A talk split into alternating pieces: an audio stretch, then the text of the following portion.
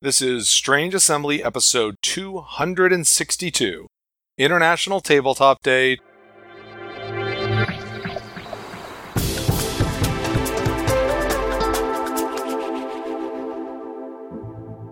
I'm Chris Stevenson, and this is Strange Assembly, your tabletop gaming podcast. I'm here today to talk about my tabletop day. Uh, this is coming a little bit later than would have been ideal. So, for those of you who have been following the saga, we were having some iTunes issues, but those have been dealt with.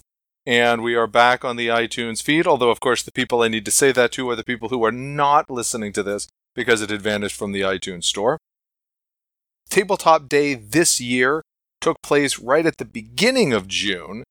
So, we're not quite as delayed as one might have thought, since it did not take place in April as it usually does. Indeed, there's been a bit of a change up this year with Tabletop Day with the dates and with the level of uh, you know national support. However, other than the date, it didn't have a terrible lot of effect on me or my Tabletop Day uh, because I did Tabletop Day this year as I did last year at Labyrinth in DC and they put on a really great tabletop day experience.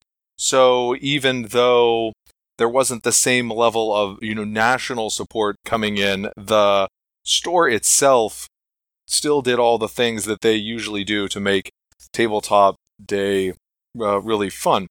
So I got to play four games over the course of tabletop day, and then a fifth one, which I'll mention the circumstances of a little bit later. But the first game I played, and spoiler alert, the best game I played out of the ones you're going to hear about today is Wingspan, published by Elizabeth Hargrave and Stonemaier Games in 2018. If you've heard of Wingspan and follow things that are going on with the gaming industry, it will probably not come as a surprise to you that this was the best game on the day. It's been extremely well received, it's been nominated for awards, and right, it's not like Stonemaier is in the habit of putting out bad games. In Wingspan, each of the players is their own bird sanctuary. And for those who are very into the birds and things, actually, each of the cards in the game represents a different actual bird with information about the actual kind of bird there on the card. Now, I gotta tell you, thematically, birds are not my thing, so you're not gonna hear me oohing and awing over whether or not it accurately represented my favorite thing, because I wouldn't have a clue. But for those of you who are interested in that sort of thing, it's there. And Wingspan is really a, a straight up Euro style game like a lot of Euro style games, it involves an element of engine building. And in this case, what you have is your sanctuary is represented by a board with three rows that are three different kinds of habitat the forests and the plains and then the wetlands. And you will be playing bird cards into each of these rows. And the resource economy essentially is that one row generates food, and one row generates eggs, and a th- this third row generates cards. And you obviously have to draw cards uh, before you can play them. You need food to play any sort of bird, uh, and then you need eggs to play the birds as you go further right in each row. Uh, you have that little extra cost to to play more things in that row. But one of the reasons you might want to have a, a large variety of birds in, or a large quantity of birds in one row, is that you also have abilities that every time you play, you activate that row, it will play an ability on many of the birds. So if you've got, you know, five birds in one row that all activate whenever you activate that row, all of a sudden that can be a pretty powerful row. Of course, you have to balance that with your need to generate all three of these resources. Modifying that are going to be round goals. So you you know you're not just going to try to push in the same way every time. Of course, it's going to depend on which cards that you get. Some of the birds are more about comes into play effects. Some of them are about these activated abilities whenever you uh, do that particular row.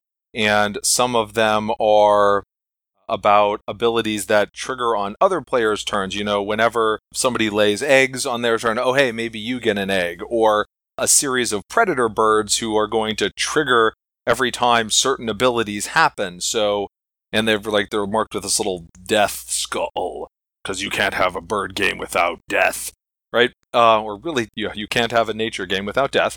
So if some of the the abilities that might happen on other players' turns would represent that bird eating something, and so, hey, maybe every time another bird gets eaten, well, you get some kind of point from that as your scavenger comes in, perhaps. It all just flowed together really smoothly. It has even the normal components in the normal game are are very nice. You've got, you know, full color artwork of all the different birds. You have these eggs that manage to successfully both look like eggs and be just flat enough that they aren't just going to roll all over the place like the eggs would. I, I think that the normal version of the game just has tokens for the different food items, but this was the designer's copy of the game, and so it actually had these little custom, adorable, you know, like a worm is a, a worm thing. But uh, even even the normal uh, version, I'm I'm sure is nice. Oh, and it includes a bird feeder for rolling the food dice in uh, to Dorman, so that's really great. Uh, and so, yes, I said, that was the designer copy. Elizabeth was present, so but I did not. I played on her copy, but not with her because she was demoing Tussie Mussie. It was on Kickstarter at the time. It's not now, so I'm not going to go into it because you can't do anything with it if you didn't get it then. But if you go to the Kickstarter, you can see what it was, and then when it it comes out, check it out then. But that was Wingspan by Elizabeth Hargrave. Really smooth, really worth checking out. Uh, if you like the theme, if that's a thing for you, that's going to be a super successful game. Me, I didn't care about the theme one way or the other, but still, I thought it was a really great game.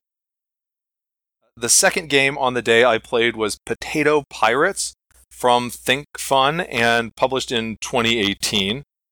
Uh, now, this is a kid, uh, more of a kid family aimed game, which is what Think Fun does and I played it with both adults and children. And in this game, you start out with a couple of pirate ships, and you have these little fuzzies that are the potatoes that are on your pirate ships. You're arming your pirate ships with different uh, combat of attack. You know, maybe mash will let you kill two potatoes on an enemy ship, and you, if you draw the potato, uh, the pirate king card, then other players have to salute you, and whoever salutes you last loses some potatoes. And again, this is a, a very lighthearted, kid or family oriented game. However, even within that milieu, it, it didn't really click for me because you had this tendency to you'd start the game and players would dump their hands out and there'd be a lot of obliteration of ships and potatoes right away. But then everybody's hands would be mostly empty.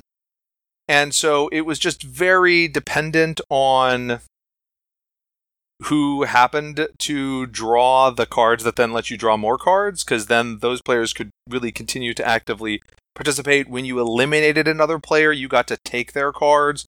So there was a very big snowball effect.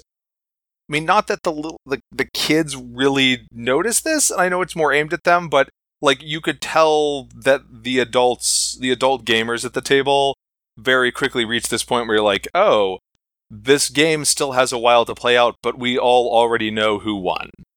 Because there's no way that the player with you know 10 cards in their hand when everybody else has two is and, and they have more ships than everyone and they is is ever going to win. So and, and there can even be player elimination, but again, it can take a little bit for the the thing to roll around.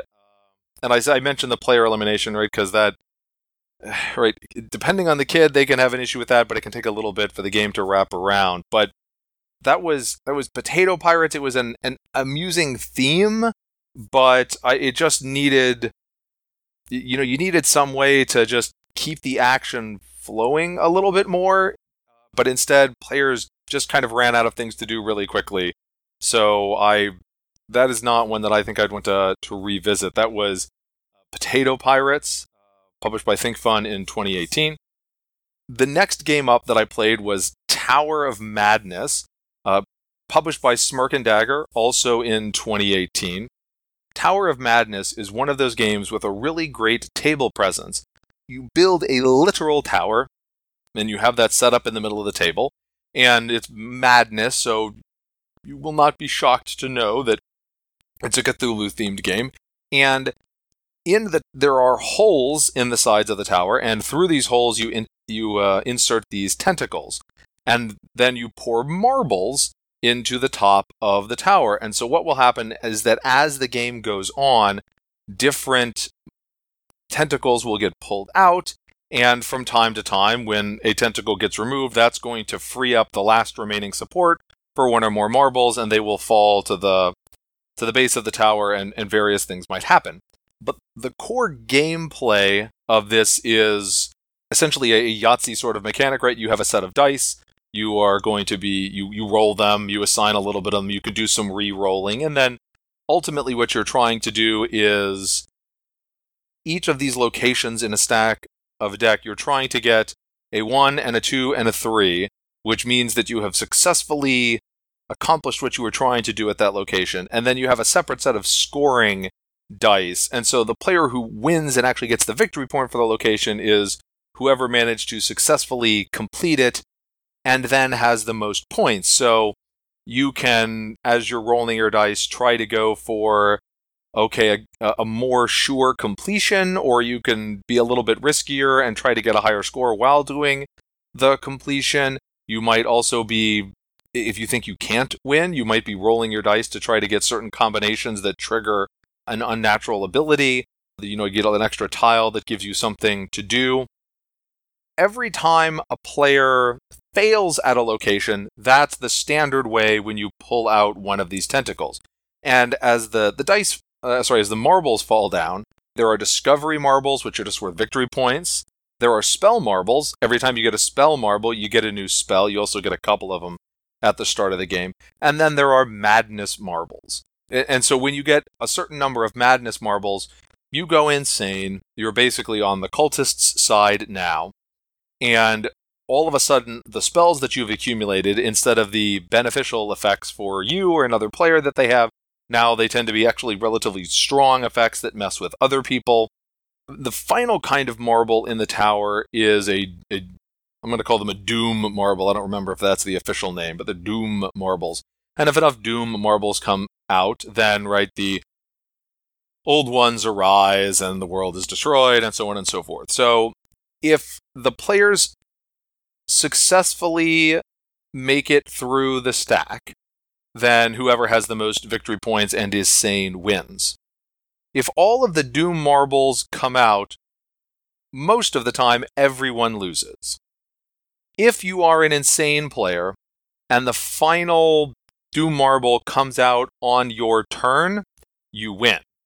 And the insane players are a little bit more likely to have a Doom marker come out on their turn because once you go insane, you're no longer participating in the usual investigation. Instead, your turn is pulling a tentacle, and your interaction with the other players is then getting to play the spell cards, which you may draw because you have spell marbles come out, or because you have leftover from when you were still sane. It, like I said, it's got a really great table presence. It's a really fun concept. It is d- definitely random, and there can be a little bit of sitting around. I mean, now obviously, right? There's a a standard level of random built in. You're drawing some cards. You're rolling the dice. You know, finding out what would happen with that. The sort of problematic randomness was that in the marbles, right? Sometimes you'd pull tentacles out and just nothing would fall out. So you're just your game at that point is just rolling the dice. Whereas if you pull a tentacle out and a bunch of spell cards come out, oh, now you've got more options to do. This is especially a thing if you're a player who has gone insane, because that is your whole turn. If you don't get marbles to fall out when you're an insane player, then you, like you pull the tentacle, you're done. You pull the tentacle, you're done. And I, I think that the point of having the insane players still doing the tentacle pulling thing is right to keep that player involved in a in the game in a situation that would otherwise be player elimination. But it, it's possible to get eliminated pretty early if you have get unlucky with the madness dice, or not to get eliminated, but to go insane pretty early. And then, right when you have these tentacle pulls that are nothing, that player ends up kind of sitting there a bit. So it was not the an amazing execution, but it was still overall a fun game, and especially you know if you like that idea, this visual appeal of pulling the tentacles out and having the marbles falling down. That was Tower of Madness, published by Smirk and Dagger. Our fourth game also has a pretty unique component, and that is Planet. Planet is published by Blue Orange and designed by Urtis Šulinskas. And the big visual component that's nifty about this is that you have this 12 sided, you know, this big plastic 12 sided 3D piece. And so it's it's kind of a ti- it's a tile laying game, but instead of laying your tiles out flat on the board, you are going to be laying playing these tiles onto your planet and they're magnetized and and that you know again right you, you open the box you've got these four big planets to to mess around with. It's it's got a great visual appeal. It's got solid fairly standard sort of uh, tile laying mechanics after that point. Your scoring is going to be that there's a series of of cards. And at the end of each of the rounds, starting with about three, you'll be looking at those cards and they represent different kinds of animals. And they're going to reward players for having the most of a particular color of terrain or having the most different separate areas that show a different terrain or this kind of terrain next to that kind of terrain. And you know that all of these are coming, so you have the ability to plan for them. And the way that you plan for them and get the tiles that you want is a draft and that there will be, let's say, if there's four players, then there's going to be five tiles that are coming up in a particular stack, and you get to choose which one you want. Uh, if you're if you're the first player, right, you choose which one you want. You put it on your planet. You can put it anywhere on your planet. You don't have to put it next to existing things, but there's no way to move them once they're on. Players do tend to put them near each other because you want to build up things that are the same. But w- when you're making your choices, some of it are things that everyone is competing for, right? That's the publicly available information what the animal cards are that are going to be doing. Uh, those are going to become end of game end game scoring. You collect the card if you win it, and then it's worth points.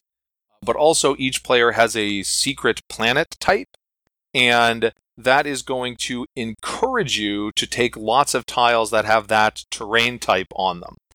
There is then also a little bit of a balancer that although you right you're taking a lot of those so that is going to tend to make it easier for you to win the animal cards of that color. But then those animal cards of that color are worth a little bit less for you at the end. It was a solid game. It was fun. Again i think everybody who plays it loves the three-dimensional planets that you're building your terrain on. That is planet from Urtis Šulinskas published by blue orange. Now those were the four games that i played on tabletop day at Labyrinth. But one of the things that Labyrinth does every one of its tabletop days, uh, at least the ones that I've been to, they have a raffle. And so over the course of the day, you earn raffle tickets for playing in demos, and if you if you then buy things from the store, uh, those can also earn you more raffle tickets, uh, and that sort of thing. And then there's a table with just a whole bunch of games on it. I don't I don't know how many there were this year, maybe 20 to 30. I mean, there was more than 20, maybe 30 ish games on there on the table. And some of them are little small games that are, you know, l- lower cost games. There's a few of them that are really big, expensive sorts of games. Uh, there are also options that are available that are more uh, experiential, like tickets to Washington uh, in the in the fall. And you take those raffle tickets and you have to decide what it is that you're aiming for. And so if you want, you can turn this into a little game. You're not right because you can be like, well, how much do I want a particular game? How much do I think other people are going to want that game? Uh, you know, so it's if you think that there's a particular game that you really, really want, but you think everyone else is really, really, really going to want it too, there may be a lot of raffle tickets in there. So you may go for a game that, okay, you'd like that game. You think that'll be a nifty game to try out, but you don't think it's going to be super bombarded by raffle tickets. So, you know, you go ahead and, and put them there and improve your chances of getting it. Last year, I did not win anything. This year, however, uh, I did, and I won from the raffle the game Vault of Dragons. And Vault of Dragons, uh, its its list. Aaron Dill is listed as the designer, and it is a re-implementation of Sons of Anarchy, Men of Mayhem, and he was one of the designers on that.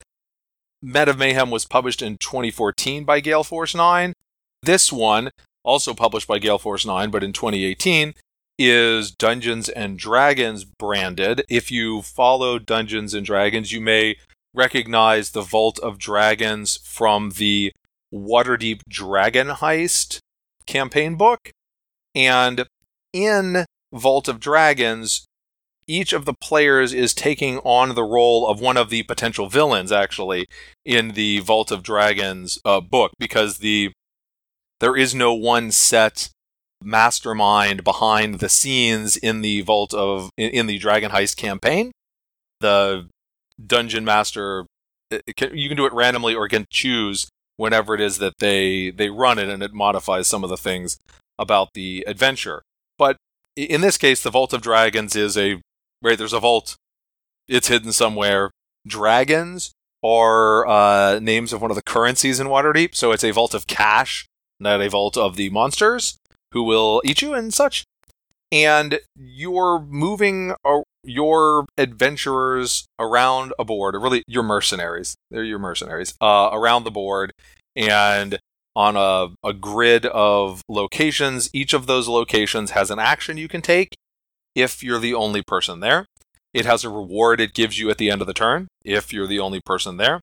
And so you're going to, the, the players are going to take turns taking actions, and sometime that's going to be using the actions on the location tile, but it also could be moving around. It could be getting in a fight with other players who are at a tile, it might be getting in a fight to shoo the city watch off of a location so you truly control it.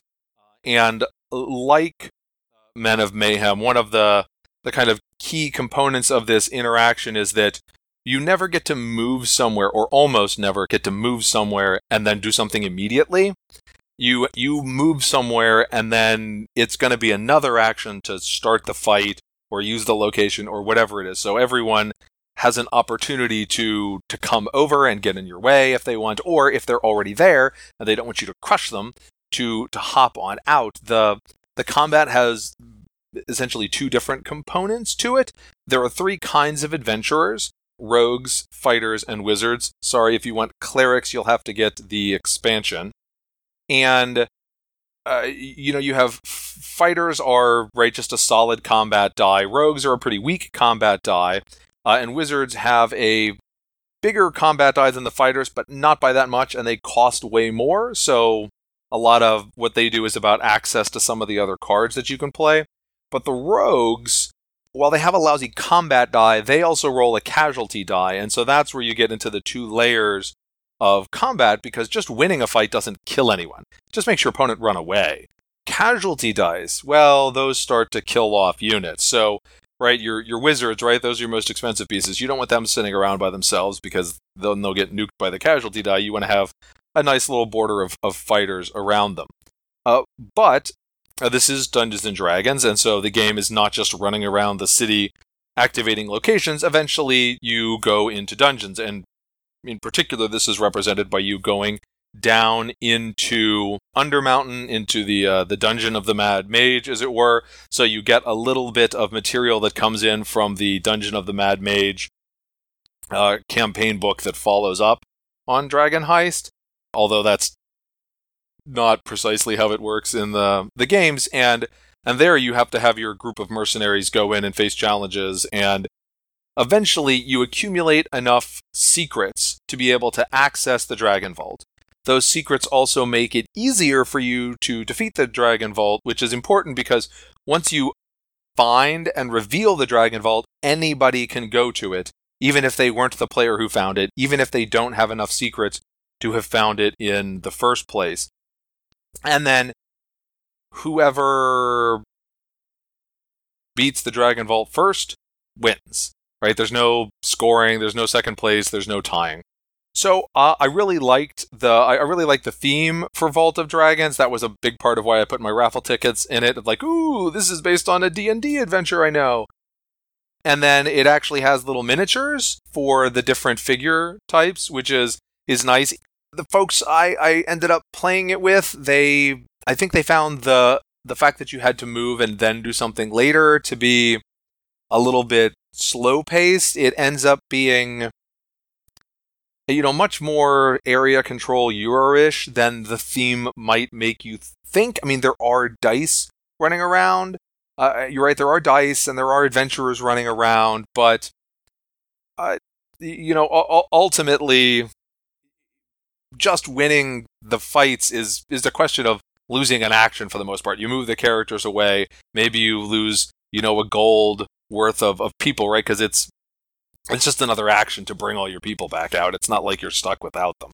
You definitely, if you play it, uh, you want to kind of pay attention to the the pace of play the first time. It can you can end up in this sort of situation where it seems like it's going to be a while to do the Vault of Dragons, and then you kind of look down and you realize, oh wait a minute, I actually can just slice and dice through dungeons like nobody's business, and somebody can just go dungeon, dungeon, dungeon, win. So you don't want to hang around and, and wait for that. But overall, solid game, and that is Vault of Dragons from Gale Force 9, published in 2018. Right? So that is it for we for what we had today. That was my uh, International Tabletop Day. I talked about Wingspan from Stonemaier Games, Potato Pirates from Think Fun, Tower of Madness from Smirk and Dagger, Planet from Blue Orange Games, and Vault of Dragons from Gale Force 9. Thanks for listening, and for those of you who have been uh, longtime listeners who have had a bit while we were dealing with iTunes, I thank you for your patience. I particularly thank the uh, Patreon supporters who have stuck with us as we've uh, had these issues. Uh, you can subscribe to the podcast on iTunes, or you can find it and subscribe at www www.strangeassembly.com. While you're there, you can also check out written reviews and other articles. You can find us at the usual social media. We're Strange Assembly on Twitter and Facebook and Instagram. I always like to hear from you directly. I am Chris at strangeassembly.com. I always love to hear your comments, feedback, criticism, what have you. But until then, I'm Chris Stevenson, and this is Strange Assembly. Never stop gaming.